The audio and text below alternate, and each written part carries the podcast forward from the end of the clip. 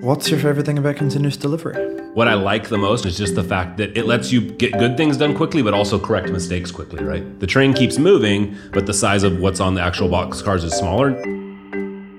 There's a marketing strategy and PR strategy, and how that aligns with continuous is tough. Hi, I'm Paul Biggar, founder of Circle CI, I'm Edith Harbaugh, CEO and co founder at LaunchDarkly. and you're listening to To Be Continuous, a podcast about continuous delivery and software development. You can get in touch with us anytime at our Twitter handle at ContinuousCast. The show is brought to you by HeavyBit. To learn more, visit heavybit.com. And while you're there, check out their library, home to great educational talks from other developer company founders and industry leaders. In this episode, we talk with Kevin Henrikson, an engineering director for Microsoft Outlook. Kevin talks about succeeding with continuous delivery in mobile development. All right, Kevin. So, um, what's your favorite thing about continuous delivery? Good question. I think so. Acompli started kind of the approach when we first started was just a couple people, and our deal was like, hey, you're trying to get this thing to work, send email. So it was like, keep checking it in get closer and closer to kind of the definition of it was working. And then as we started to experiment farther out, we said, you know, what's the right sprint cadence? And we'd come from kind of traditional enterprise companies where, you know, you ship every six weeks or every four weeks. And we're like, oh, we can go faster. People are doing this agile thing. It's like two week sprints. And we tried two weeks and realized that most of the work came in on, you know, Thursday afternoon or Friday kind of thing, because the end of the second week. And said, well, what if we just do one week? Then most of that work will come in, you know, the first Friday. And sure enough, it worked, right? You know, 80 some percent of the work still comes in on the last day or kind of completes on the last day or gets to the point of ready. Um, and so what we liked is that it gave us a, a much smaller kind of chunk of deliverable, right? So like the train keeps moving, but the size of what's on the actual box cars is smaller. And so if you have a problem, it's easier to roll back, easier to fix. Or if you have a problem, you can just patch it quickly because you're used to moving quickly, right? Wow. Whereas, oh, yeah, Oh, go ahead. No, go ahead. No, no, go ahead. No, I was gonna say, so on, on the kind of traditional world where, you know, you ship something every six weeks, like you're like, oh, well, we made a mistake. We need to go patch this. Like the patch felt like an exception. And you're like, your muscle memory for patching was not there, right? So you're like, ah, we do it now. Do we, is it worth it? Do, you know, and then it's like, well, if you're five weeks in and you discover that thing, it's like, well, the six week thing is out there where with, if you're shipping every week, you're like, oh, let's patch it. We're like, oh, sweet, we shipped yesterday. We just click the button again and it builds and it goes, right? So you've built the muscle memory to move quickly, right? And so I think the, what I like the most, kind of going back to the specific question, is just the fact that it lets you, you know, get good things done quickly, but also correct mistakes quickly, right? Wow. So this is a good time for you to introduce yourself. Cool. So uh, Kevin Henrikson, uh, currently uh, manage the Outlook kind of non-Windows teams at uh, Microsoft. So Outlook for iOS, uh, Android, and Mac. Previously, I was VP of Engineering of Acompli, which was a mobile startup uh, focused on iOS and Android. Yeah, so you had a lot of good thoughts right then. One of the things I wanted you to talk more about is why do you think 70 or 90% of the work is always on the, the last day? Yeah, I think people are kind of deadline driven. I think generally they say, hey, you know, they want to work to the last minute. And I think software development ends up being this thing where you're never done. And so the only way to define done is to actually draw a line and say this is done, and then still some things still miss that line. And so the the tighter you give the window for things to get done, the more often they'll hit that window, right? Because you, you've kind of broke things into smaller chunks, right? It also because software is kind of this long lasting thing that never is kind of done done that you end up with if the chunks are small people are able to estimate and think through. It's like oh is that going to take me a day? Very rarely does somebody think something's going to take them a day that takes months. Like but very often like if you think something will take months it may take many many months right? Like because it's just Right. it's hard to guess how because it's just there's so many variables and things so many things are going to change in the environment or in what you're doing before you get there. So i think the the short answer is if you if you start with a smaller window um, and more discrete small tasks those mm-hmm. tasks are easier to estimate they're easier to consume they're easier if you get disturbed like oh i'm going to go down and get a soda or somebody asks me a random question because some fire comes up i'm still like i can kind of make it up because i was only expecting to spend half my day working on that anyways and so i think that kind of works out in, in our favor So, there's an implication with what you said there that the task sort of grew because it was two weeks rather than. I mean, Yes. so I guess the phrasing is when it was two weeks, was it that a one week task had grown to two weeks, or was it that, that things got cut when, when it got shrunk down to, to one week and you ended up with you know technical debt or something along those lines? I think it was a couple combinations, right? So I think the, the the if you feel like you have two weeks to work on a task, you will spend more time kind of polishing or or, or potentially doing things that aren't on the critical path to getting it done. Um, and I think that's natural, right? Like maybe it is you're paying off too much technical debt, right? In the startup world, like you can only you have to kind of have that lever Um, and even in just kind of you know general software development, like you have to have a lever. We're not launching the space shuttle here. Like there's room for like some wiggle room and, and imperfection. And I think breaking it into small pieces lets people you know focus on hey i'm only going to do this and i have this much time to do it where you say hey it's got two weeks you may be you know deep into the second week and saying you know i just don't like my approach i'm going to change it and you basically end up throwing away a week's of work where is if you're thinking that hey the deadline's coming in a week you're going to m- make that kind of epiphany like oh i made a mistake or I've taken the wrong path much quicker. So I think it allows you to kind of break your decision making and, and optimize on getting it done because the, the window is kind of quickly approaching being a one week sprint versus two. This this might sound like seven minute abs, but why not two day sprints? Yeah, so I think we, we, we and two days are great things, right? Or one day sprints, Yeah. right? And how, how do you continue to make it faster? So for us, there was sort of one artificial gate, which was the fact that you really can't ship quicker than about a week with Apple. And even then, you know, it, it sometimes slips by because you know four or five days, and during a peak season, if there's lots of apps like on Christmas holiday or around an, a new uh, platform update, you know, you'll see a spike in the in the review times. And so, so Apple kind of we and we were an iOS app first before we ported to Android. And so that that ended up driving us towards a little bit to a week because it was like if you shipped on Monday, the app would get in the store, you know, sometime end of that week, and that was a natural cadence to kind of start the next one. So you, it's really hard um, without kind of pushing the emergency release button, which Apple only lets you do once or twice a year, to ship more than once a week. And then we kind of let the rest of the team fall behind that, right? If you're only shipping the app once a week, let's keep the new chunks of new work or big bug fixes to that path on our service and, and the way our architecture is, and we can talk about that more, but we spend as much, you know, 70 some percent of the logic or the ant is down deep in the service because that we can update all the time. So, hey, we push a release out, I want to fix something, we fix it in the service the same day, right? Oh, interesting. And so that allows us to have a much more kind of agile approach because the, the service is constantly being updated, but the app is kind of gated in one week chunks. So what you're saying is that, that the, the biggest impediment to you shipping frequently is Apple. The platform, yeah, the pl- the platform basically Apple's review, and, and specifically, it's it's the fact that Apple has a review process, which is great, right? Like that Apple review process, you know, generally keeps the bar of apps better and and kind of puts some good discipline inside of the the wider range of development people that are coming to the Apple platform. But it also, you know, for, when you want to move quickly, it, it, you, it you can't, right? You're you're basically the the platform itself kind of enforces this four to seven day lag in, in shipping. So you, you you're you're now running teams that are shipping on non-Apple platforms. Correct. Um, did, did you guys make any changes to your to your release cadence as a as a result of that? Yeah, so I think on Android, for example, we still kind of keep to like the one week chunk of we plan a sprint, build for a week, you know, release to our beta group or dog food users, and then release to production. But Android gives you this advantage where you can do percent based rollout. And so mm-hmm. with Android, we end up releasing usually two or three times a week. So you'll release kind of the release on Monday at like one or one to two percent, kind of walk that up three, five, ten percent. Usually at five or ten percent, you can pick some new signal of crash or behavior that you want to adjust, make a hot fix, push another release, start at ten percent, twenty percent. Ah, you see another one you want to tweak, hit twenty percent, and then finally from twenty or thirty, you end up going all the way to 100. Do those Android users help you on on the other platforms as well? Are, are they finding crashes that, that also exist on the other platforms? So we're today we're 100% native on both, so there's no Okay. shared code between iOS and Android Wow. from the mobile app perspective. Obviously, from the service, it's 100% shared Right. code. And so, um, what we've actually done in the past is when we launch a new feature that we think is either controversial or has a, a high chance of risk. For example, when we launched IMAP support, we launched uh, generic IMAP support on Android first, knowing that we could patch it quickly and, and adjust if, if things went wrong, simply because there was no way to test the millions of random IMAP servers in the world and get any kind of focus thing. Mm. Where we, where we talk to Gmail or Yahoo or iCloud, right, right, right, single point. That's really interesting, actually. The, the, the, the idea that because the, the rollout or the, the sort of safety features are are only supported on Android, that people will end up building features there first. Yeah.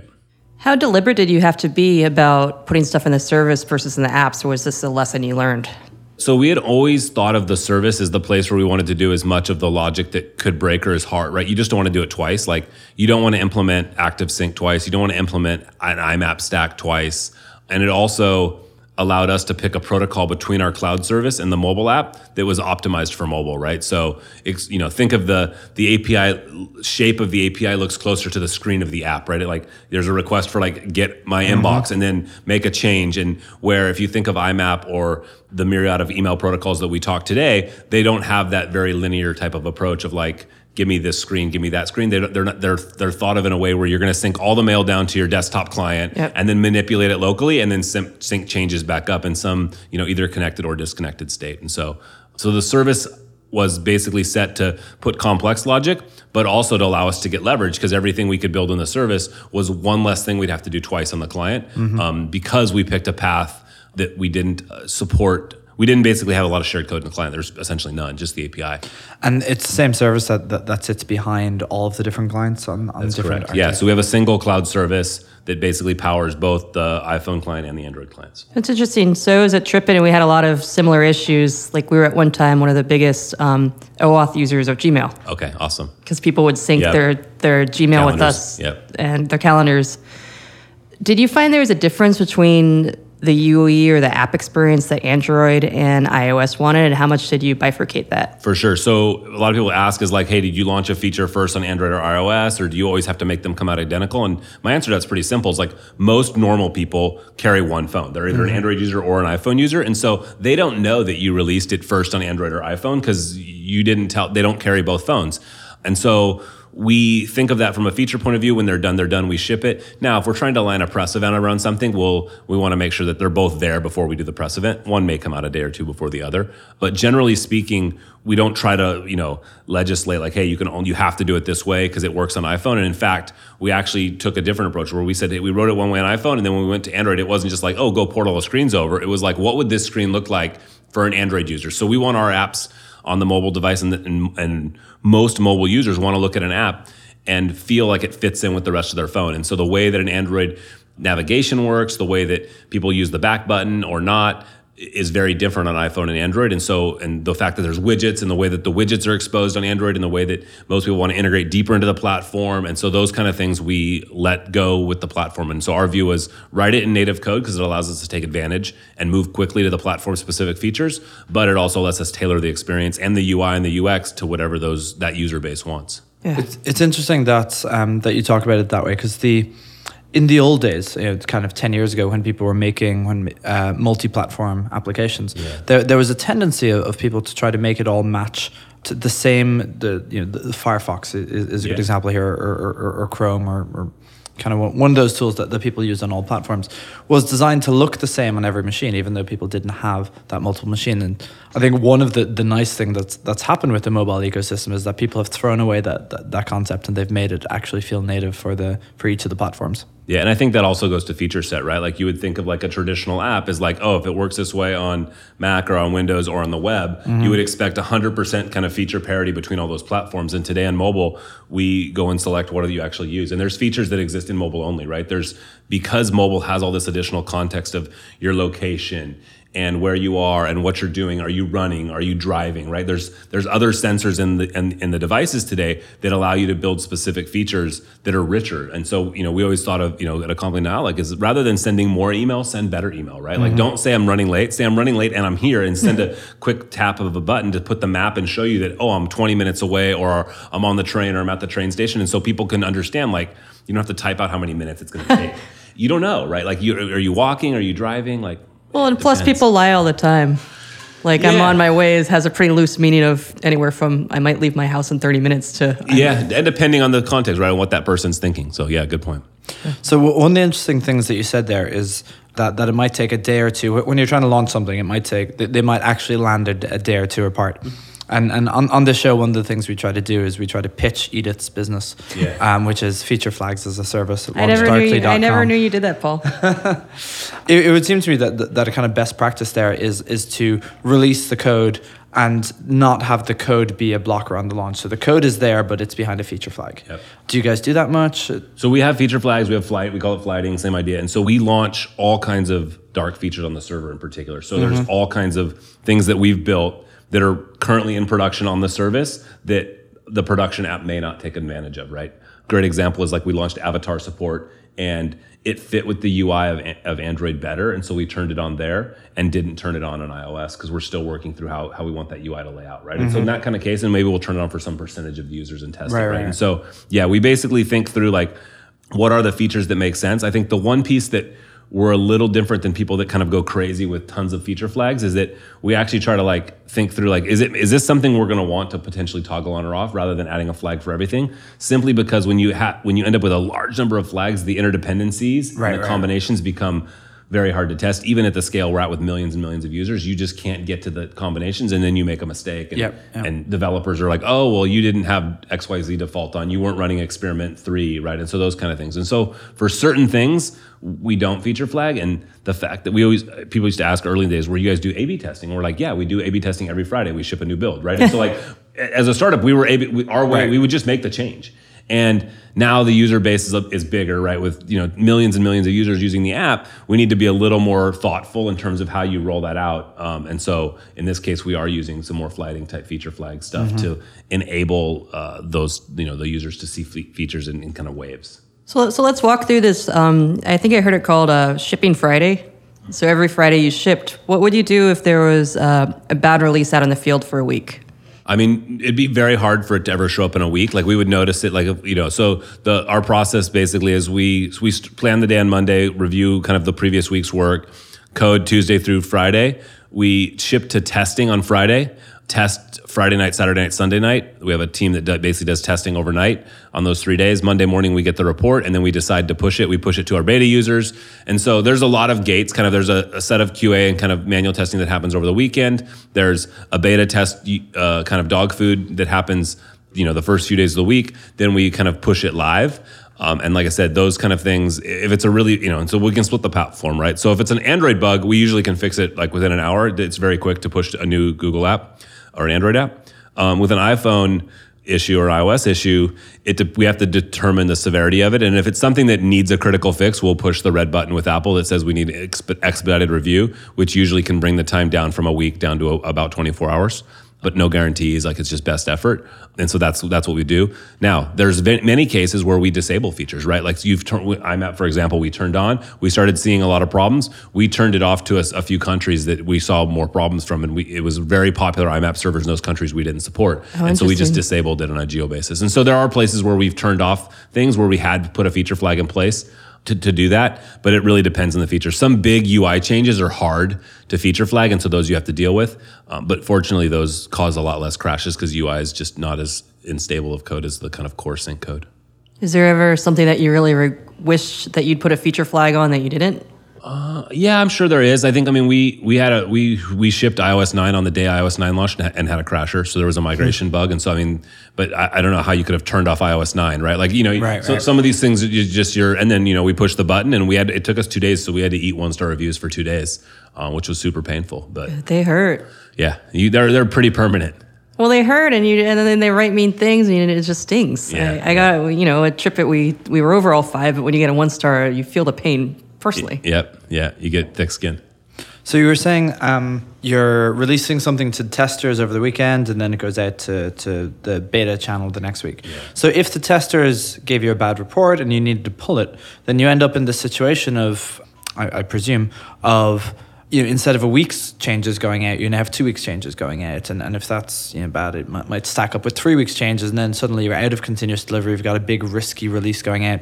Any any experiences with, with that? Yeah, so we, we've had that frequently. So usually, what happens though is because you've only written code for four days, we're able, we usually I always say like if it takes us four days to write the code, it can, we can we should be able to fix it within four hours, and so we fix it Monday and just ship it and take the risk that hey we thought we'd you know extra code reviews, very aggressive look, and then we ship it to dog food. So we usually very rarely skip an entire week mm-hmm. where we where we pull through that. We almost always find a way to ship it and everybody kind of rallies around that as a cultural thing is it like hey if there's something wrong or a crasher comes through and we can't fix it like every, it's kind of all hands on deck to sort Gotcha. that out Right. Um, and the, the one piece i did miss is we internally dog food every check-in right? And so t- the way that our system works is when you check in code whether it's on the app or on the service within about three minutes it's pushed to your phone.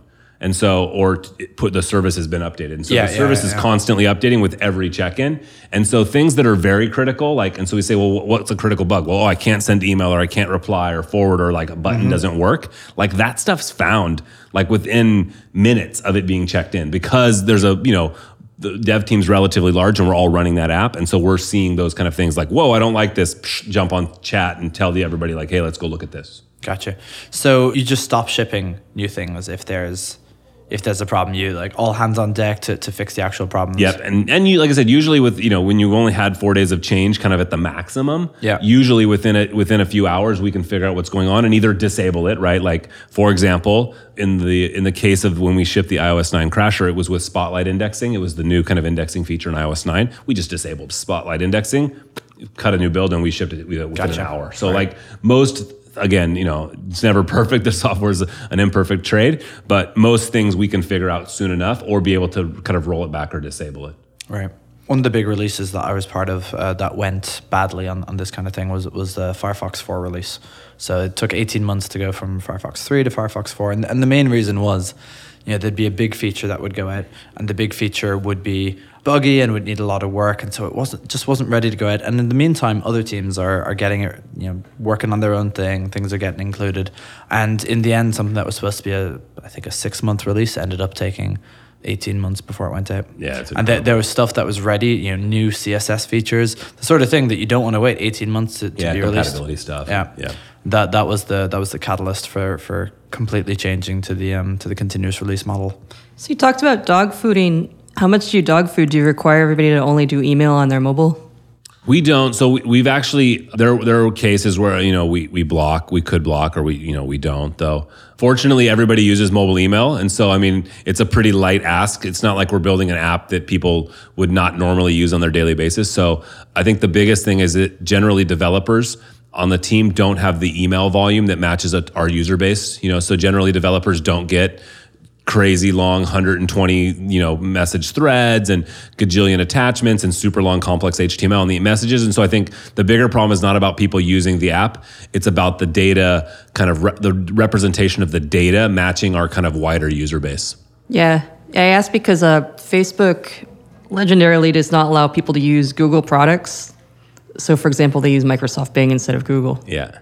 Yeah. No, I, th- I mean, I think companies have those rules. And I think for a long time, Microsoft was, they would only pay for your cell phone if you used a Windows mobile phone. So I think that, I mean, these are common, you know, ways of trying to encourage folks to use what's, and I think those are great. I mean, they, and they work, but I think there's always exceptions to the rule. And I think that, you know, you also can co- come blind to competitors by only focusing on your own stuff. And you end up with tunnel vision of saying, hey, all I know is how my stuff works with everything else. And I've never worked in a kind of, quote unquote real world universe where you, everything is different. Like where you live in, you know, you have Mac, you have Windows, you have this phone, I have Android devices, I have, you know, with Android in particular, right? There's how many different versions of Android that are out there in the wild today on different, all kinds of different hardware, and even from a, you know, the same vendor, you know, there can be, but we can see bugs between Samsung devices, right? And so I think we encourage people to use what they have. You know, people are allowed to expense or buy whatever phone they want. Uh, you know, lots of uh, the team members, especially kind of those of us in support that are, you know, dealing with customers, have multiple phones. We have different tablets and phones that are personal devices that are connected, and we're using them, kind of switching between them because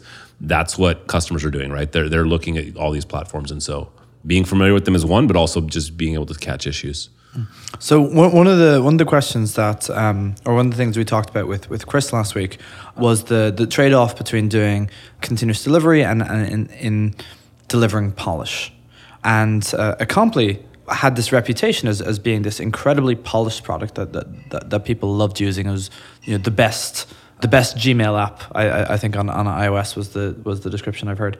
So w- h- how do you feel that that trade off works where, where, where you have something which is such like a high degree of polish? How, how does it affect what you're shipping and how you ship? First of all, thank you. It's awesome. Yeah, I think I, I yeah we got lots of accolades for our polish, and I think we we always thought that we could do better. Like the founders were all kind of like plumbers, right? We all worked on infrastructure and backend systems, so UI wasn't our thing. So the thanks really goes to the, the folks on the mobile team, the kind of the experts we hired in that space that that really just really like to hone their craft.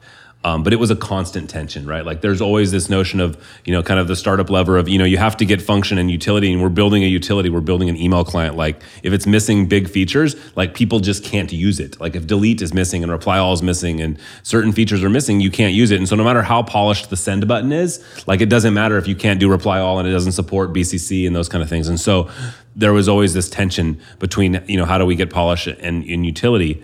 And I think we we could have got a more beautiful app in, but potentially a less functional app, and who knows how that would have affected the outcome if we would have spent more time on polish and vice versa. But I think the what I've learned now is so uh, another team joined Microsoft just after we did called Sunrise. It was a calendar, right. And they were like world renowned design, right? Like a really really beautiful design. And you asked them how they kind of went to their sprints and delivery, and their model was more like every six weeks, seven weeks, and they would it was done when it was beautiful was kind of their mantra versus us. It was done on Friday, Right. And so they brought to now we've kind of have a combined team. We're working together, and they've brought this notion of oh my gosh, they they they basically spend all this time getting the design perfect and honing it, and then but we are able to ship it every week. And so the way that we do that now is the design starts about two or three weeks ahead of the the actual work, and so we're allowed to get the designs, you know, much more.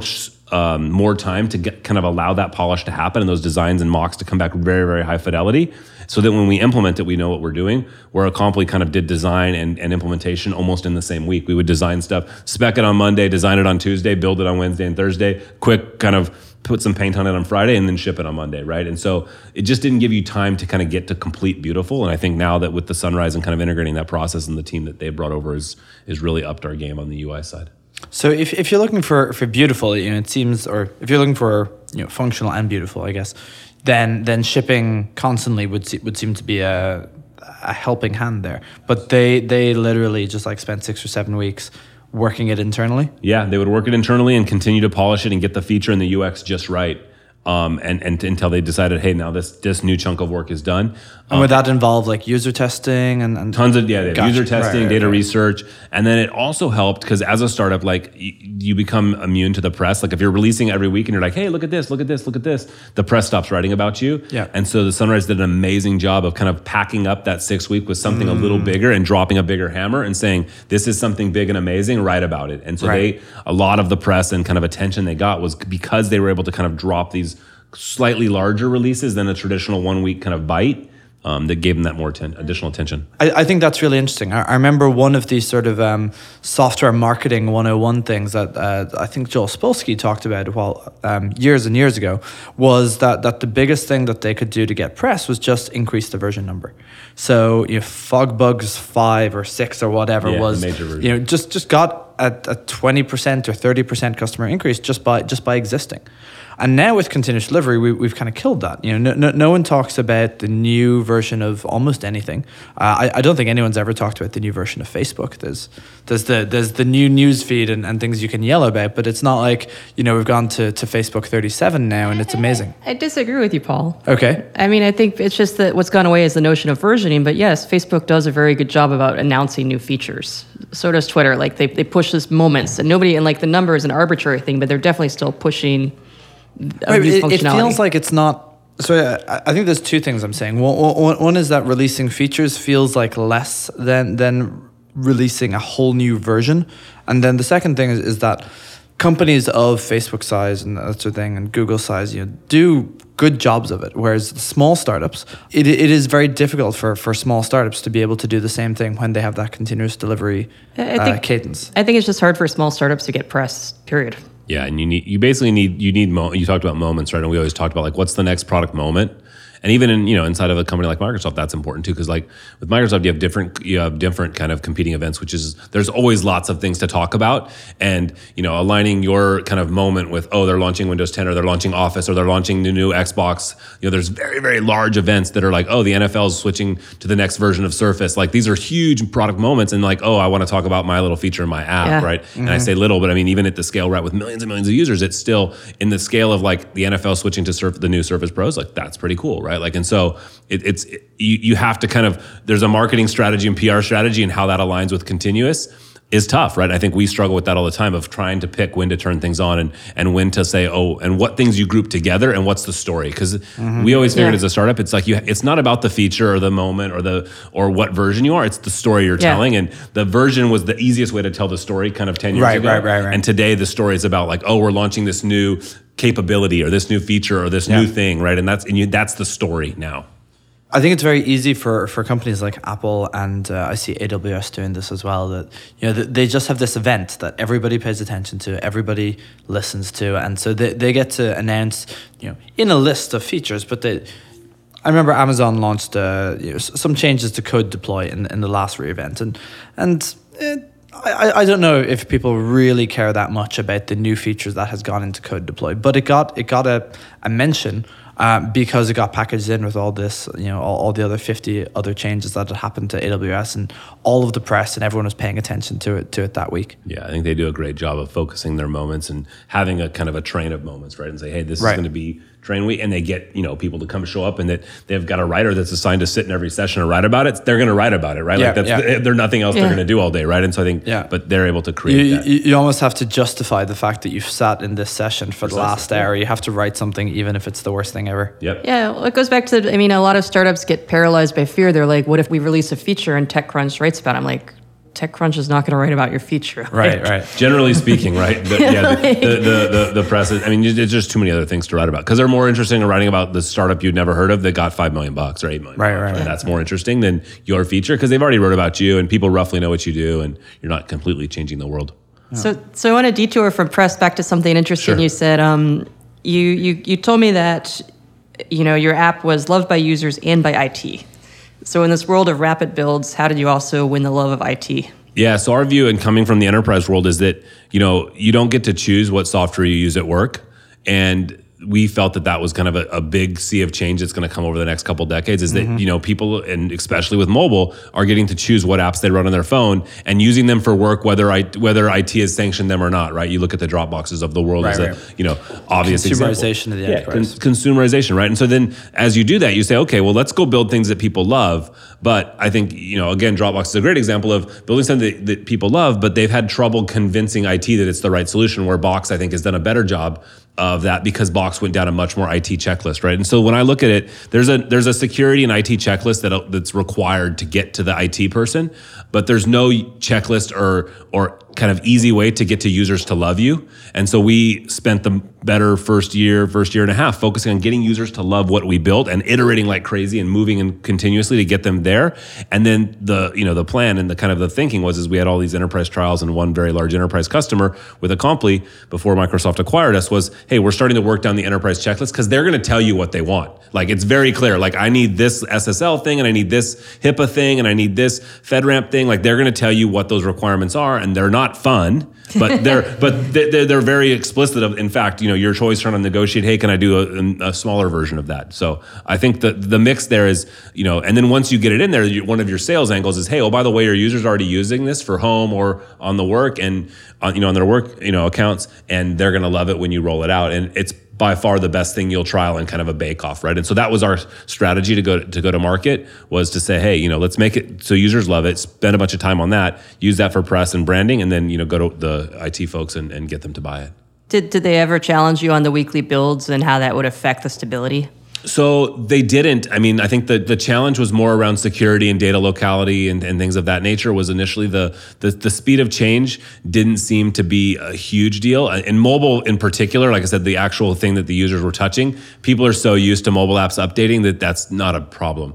Uh, I think it was more around data data security and compliance around the data platform, and you know we had strategies to deal with that. Either you know keeping the data, you know accessing it through a you know secure line or VPN or dedicated lines, or using dedicated tenants in AWS or Azure and those type of things. So there was ways to kind of get around the compliance thing, but the key thing was really where the data was and, com- and data compliance, and less about how quickly you were updating it. Awesome. Well, thanks, Kevin, for coming in. Do you have uh, any final thoughts around software development or continuous delivery? I don't. I think it's cool. I mean, so my thing is that if the you know the the faster you go, things break, but the right things break, right? And so I think uh, when you know when we got acquired by Microsoft, everybody's like, well, no other team can ship every week. This is inc- like good. That's fun. That was fun as your little startup thing. And I had this deck that I'll that I present where it's like, hey, we ship every week and we drink beer on Fridays and release on Mondays, and they're like, that's cool.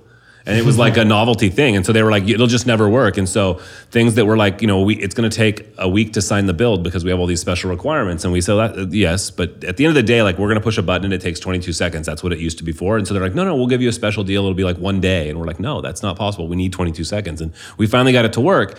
But those kind of things, we had to break these internal processes and reviews. And, and a lot of times it wasn't just a process, but a team involved to kind of help that you can't have humans involved in some of these processes. And so a lot of the continuous thing is how do you automate and say, look, we can, we'll do everything you're asking us to do, but just let us codify it so that we can push the button and it does it, and we'll trust that we're doing what you asked.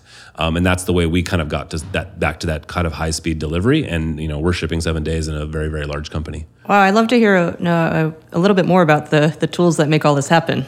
Yeah, so there's all kinds of craziness in there. So a lot of the tools that were involved were tools that most of us know today. It's Perl scripts and and shell scripting and PowerShell and .NET and you know it's, it's just code, right? I mean, so like there the you know what does it take to sign an Apple build, right? You have to run the Apple's code signing tools and have to have the cert and you have to have access to it. And so a lot of it was network VPNs to be able to have the right access to the certs on the right boxes when you're making this this um, that and you know um, you, you, used to have to use a smart card. So we needed two factor auth to sign the build. And so you have to literally stick your smart card in, the, in my laptop, my Windows laptop, to get the thing to get the cert to sign the Android build, right? And so those kind of things, we said, well, look, there's got to be a way to automate this. How do we go get you know two developers? We're going to do two factor it's going to be me and paul and we're going to both say the build shipped and it's been reviewed and that's then the automated process kicked off. And so those kind of things we just had to kind of re-envision. Um, but the beauty of setting like no no the goal is seven days. We're going to ship every seven days and just finding all the things that that broke and kind of going after them and just breaking them and saying nope we can't do that we can't do that. We need this access we don't need that access. This step was like, oh, we need to review um, like political correctness, right, and make sure that there's no uh, kind of offensive words because we ship to so many different countries. And how do we do that? And it's like, well, there's tools for that, and that requires submitting it to this team and waiting. It's like, no, no, no. Well, at the end of the day, that's going to be a code and run. Like, how do we just ship that over there and automate it? So it ends up being an automation thing. It's just much like DevOps today. You know, there's teams all around the world with one or two people running thousands and thousands of servers with automation. And so if you kind of box the the, the, the requirements into that, it has to go quickly and it has to you know just work you, you have to just kind of write the code to close that gap. And so um, that's kind of what we did. So when you were making that transition, I guess when, when you went in, you were shipping once a week. Yeah. And did you just refuse to break that once a week thing, or did you submit to their thing and then try to get it back to, to once a week? Um, so we refused. So we so when we first got acquired, we were still shipping as Acompli mm-hmm. and under our own rules, and we kept shipping. And then in parallel, we were, we knew we were making the switch to rebrand as Outlook. Um, and so as we started to rebrand, it took us about six weeks to go from rebranding to get to Outlook to ship. But we we knew that as that was going, like it's taking us six weeks. We like, oh, where's the cert at? Well, how do you rename this? What's font should you use? Like, where's the logo file? Like a lot of things were like one time things, and so mm-hmm. those did take a while. But I think the first couple weeks we were probably shipping more like every 10 days so it was a little longer and there was a lot of manual elbow grease and like escalation emails and phone calls and things that were were just you know kind of more elbow grease than required to kind of get us through the process. Where we got it to point now where it's like it wasn't fun developing the first right, right, times, right. right? And so. Um, did, did you have any stuff where you were where on your end it was automation, but you, the API that you were hitting was a was a manual process? Multiple, yeah. I mean, email. Send us an email and we'll sign your build. And we're like, no, no, no. We need. Well, what are you going to do? you know, so it was literally kind of interrogation. Like, what? what okay, when I send you an email and I ask for this request or I fill out this form, yeah. What is what actually happens? And then you had to sit there and pull on the string and say, okay, and then you copy it to this, and then okay, so you have a password for this thing. Like, how does this thing work? Okay, great. And then, you, then you're going to copy it to here. It's like, okay, great. So it ends up needing to go into this directory that only you have access to. Okay, we need access to that directory, and we'll copy it there. Right. Okay, great. And then the tool automatically picks up and signs it. Oh, okay, perfect. So so a lot of it was, you know, figuring out the the the human mechanics of it for sure. And and then figuring out where the code is that we can go write it. So So Kevin, you felt so strongly that this the 7 days versus 10 was worth it. For sure. No, it was it was incredibly valuable to our kind of getting to where we were in Acompli. And we felt that if we had any chance of kind of hitting the goals that we had set for ourselves and that the board had set for us when they acquired the company in terms of growth and, and that we had to get to seven days and, and, and basically be able to iterate as quickly. Otherwise, the, the targets we set were going to take us three or four times longer because if you, for every time you lengthen the de- development cycle, I'm pretty firm believer now that, that it takes you that much longer to actually get your results, right? So if, you know, the whole game is how many shots do you have on the goal? And if you can do 50 uh, a year, you're a lot better off than the team that can only do 20, right? And so I think that was the fundamental thing is that we can make, you know, 50 changes a year and, you know, the size of the changes is not as important as how many you can make and how quickly you can iterate on that. Well, great. We, we really enjoyed you sharing your stories. Yeah, cool. Thanks for inviting me. Thanks for listening to this episode of To Be Continuous, brought to you by HeavyBit and hosted by me, Paul Biggar of CircleCI, and Edith Harbaugh of LaunchDarkly. To learn more about HeavyBit, visit heavybit.com while you're there, check out their library, home to great educational talks from other developer company founders and industry leaders.